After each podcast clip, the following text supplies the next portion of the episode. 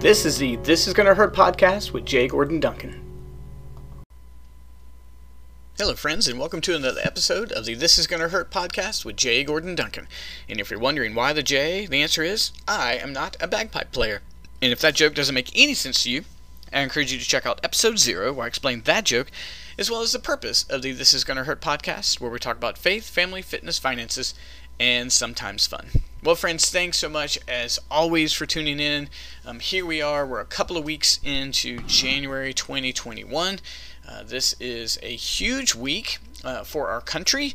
Um, today, this uh, episode is debuting on Martin Luther King Day. We have the inauguration on Wednesday. No matter what anybody thinks about that, no matter what side you're on, that is still a huge moment and step in our country. And so, in light of the not knowing what's going to go on and the many areas of security around it, um, as this episode debuts, all I can do is offer my prayers and my wisdom to anybody might ask for. it. But right now, we're just praying for a time of peace in our country.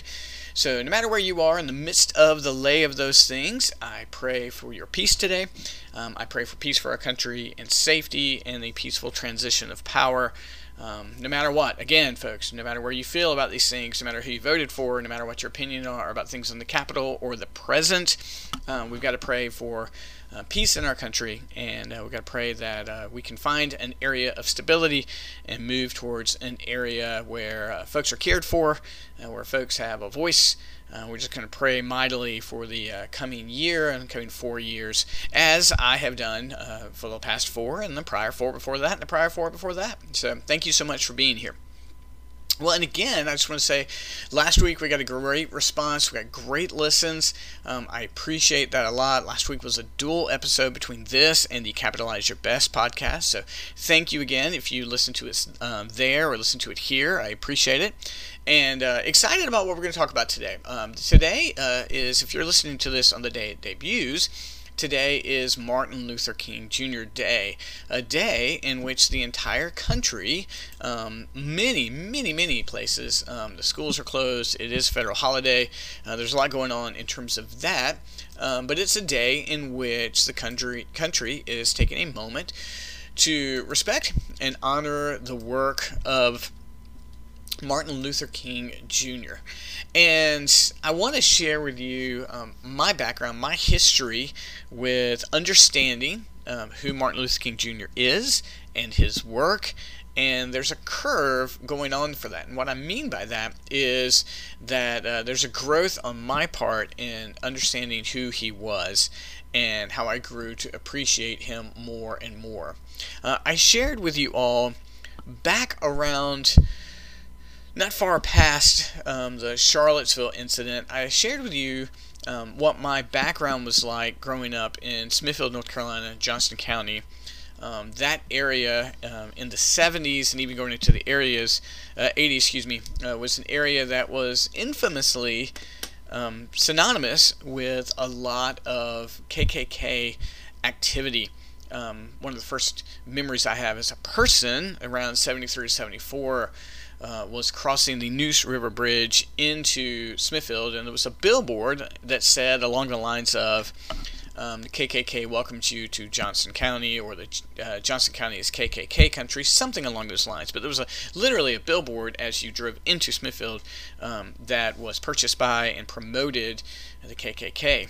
And then also in growing up, there was a phone number that you could call um, that uh, once a week or once a month will be updated with just racist ramblings um, from a man named Glenn Miller, who went on to become known as a terrorist down in uh, New Orleans. Um, but he was well known in our area. And as late as um, probably 84, 85, I remember working um, at a department store on Market Street, which is the main street of Smithfield, and there was a Klan march. Um, I think it was 85 when that happened. And so that was a lot of the culture um, that I, I grew up in. That was a lot of the setting. And so uh, growing up through high school, I honestly had uh, no understanding or no awareness of who Martin Luther King Jr. was. Really, um, none whatsoever. and I'm pretty confident that uh, Martin Luther King Day was not established in the 80s. That's a, a detail I, I wish I had looked up uh, prior to this. Um, but no, he that uh, that was not really a, a, moment or or anything that was really recognized, at least from me as I uh, as I grew up as a teenager in rural North Carolina, and so it just uh, it, it, it just wasn't something that was on my radar. Um, I did have a chance to look at it real quick. Um, the first time Martin Luther King Day was observed was 1986.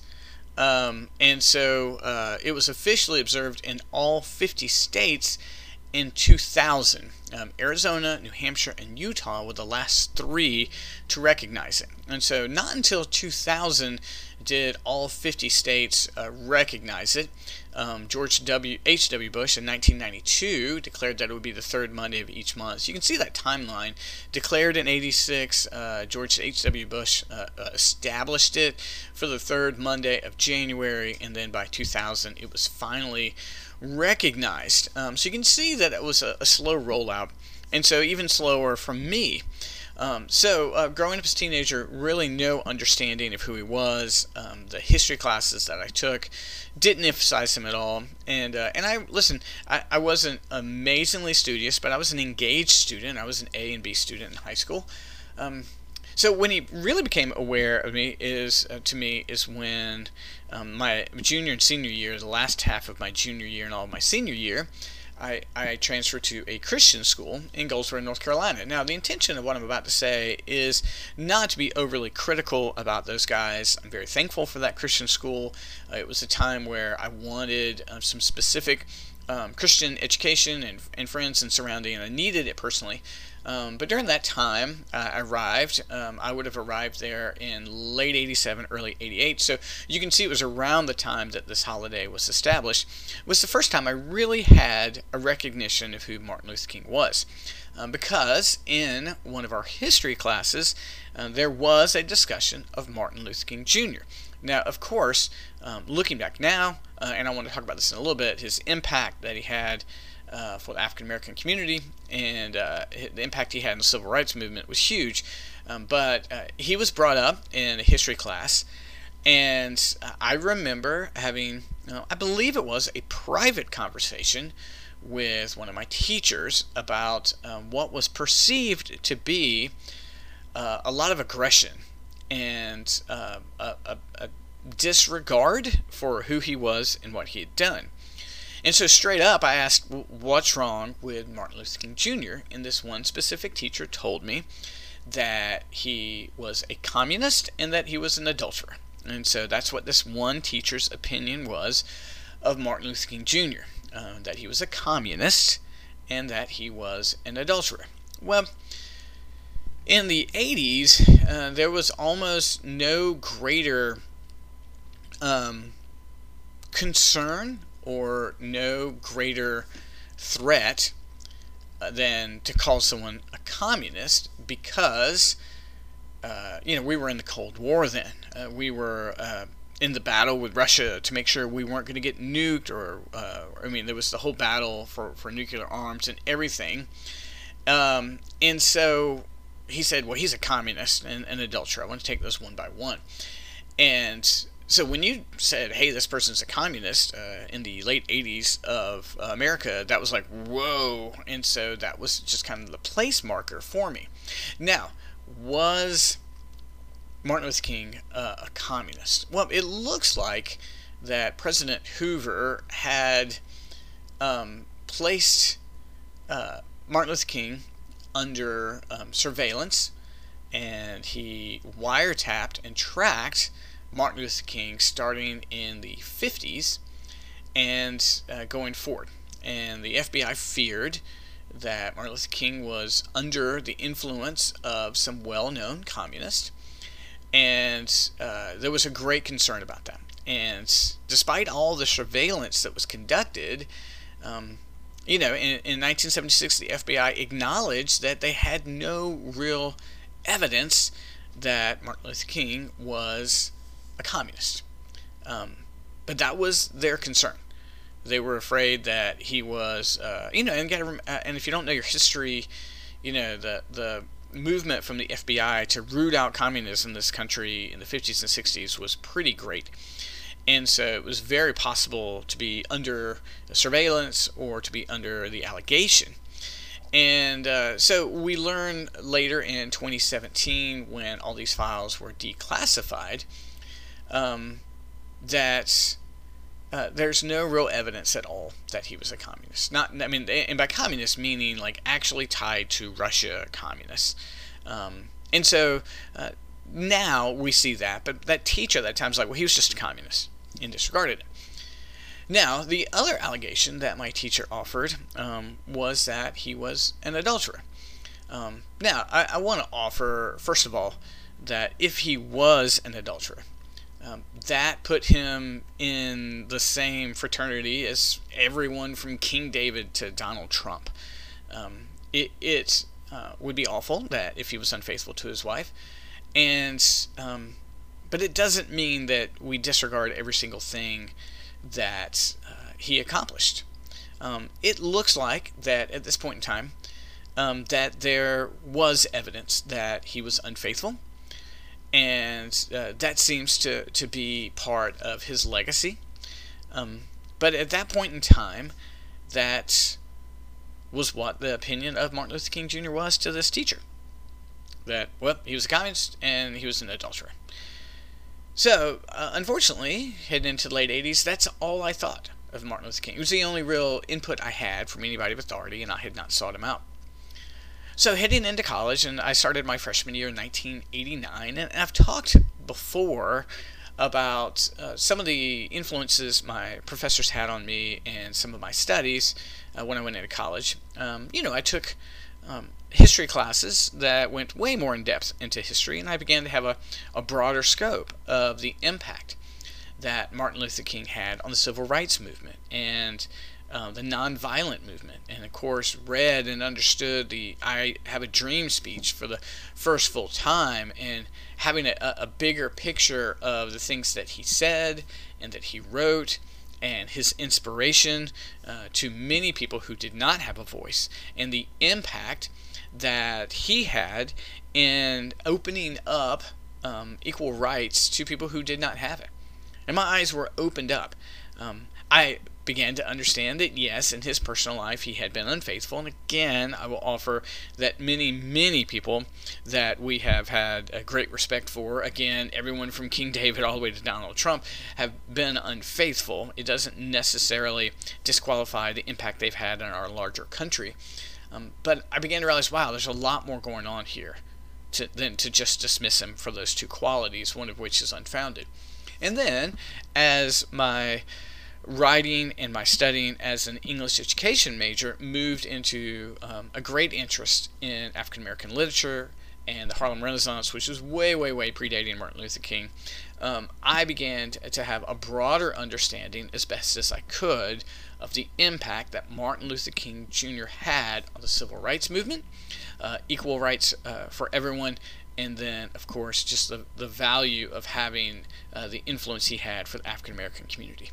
And so it was really during that time that um, understanding who he was uh, opened up to him, and I had a great and a deeper and a broader appreciation of who he was um, and the absolute um, horror that was his assassination. And so this was 1989 to 1993 for me as my eyes began to open. Well, I became an English teacher and I taught high school English uh, through 1997. And uh, as I've mentioned before, in my high school uh, teaching experience, I worked at an alternative school. So to get to me, your qualification was that you had to be expelled from another school. And uh, so I gathered in a bunch of students and uh, honestly, it was full. It was a very mixed community because um, it was a lot of diversity in terms of socioeconomic and background. Um, I had uh, students way out in the country beyond Rocky Mount, North Carolina, a little area called Middlesex. And then I also had students from um, city of Rocky Mount, um, where the county line literally was uh, along the um, a rail railroad tracks and had a great impact. And so my student, my, my school was a, a hugely diverse community, and uh, the the challenges of mixing those communities in a very small classroom with classes no bigger than 15 people was huge.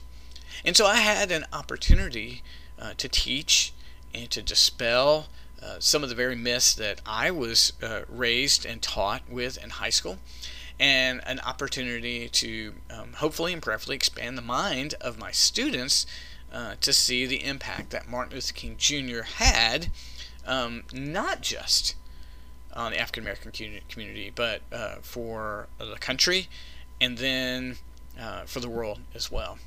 And so, but part of my story has always been that um, I had to overcome the prejudices that I was taught that um, I w- you know, I was just, it was a dismissive. Well, he was a communist, and, and that was it, and uh, and he was an adulterer, and that was it.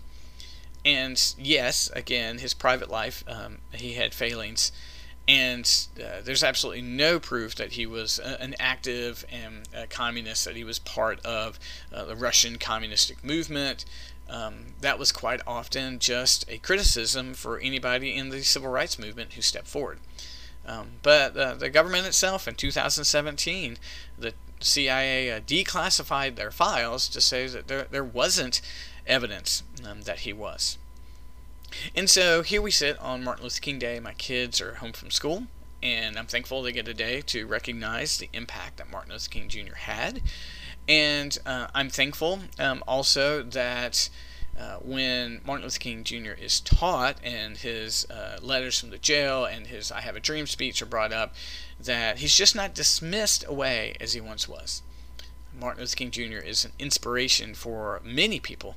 Uh, one, to uh, strive for very, very difficult uh, dreams and to overcome challenges.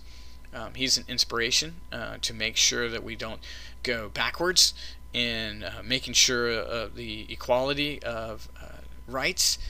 Uh, he just made a, an impact. And so I look at it as, uh, again, um, I hate that the impression of that one teacher was what it was, and that that's what he gave me, and, and that's what I held on for a couple of years. Uh, but I also know that was a long time ago.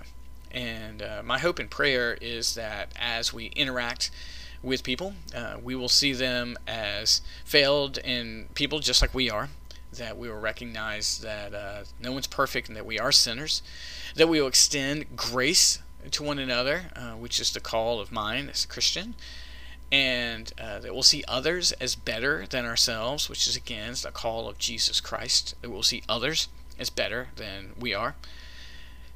And that we will be the first to stand up when we see people who are being uh, humiliated or we will see people who are being oppressed. Um, oppression is not the language or uh, the actions of Christianity whatsoever. Uh, so I'm thankful today that our country has a moment, which I hope it gets to catch its breath um, before we move into this uh, time of transition midweek. And I just wanted to share my story. I hope it is uh, an inspiration uh, to you, not for anything I've done, uh, but an inspiration to see that we can come a long way in our thinking and it can have an impact on us when we're willing to admit our mistakes. So, friends, I hope today is an encouraging day. Um, I hope that if you do have an opportunity for rest, I hope you get to enjoy it. And I look forward to talking to you again next week.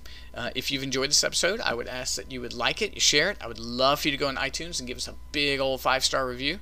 And I'll be back again next week. Thanks so much. Bye bye.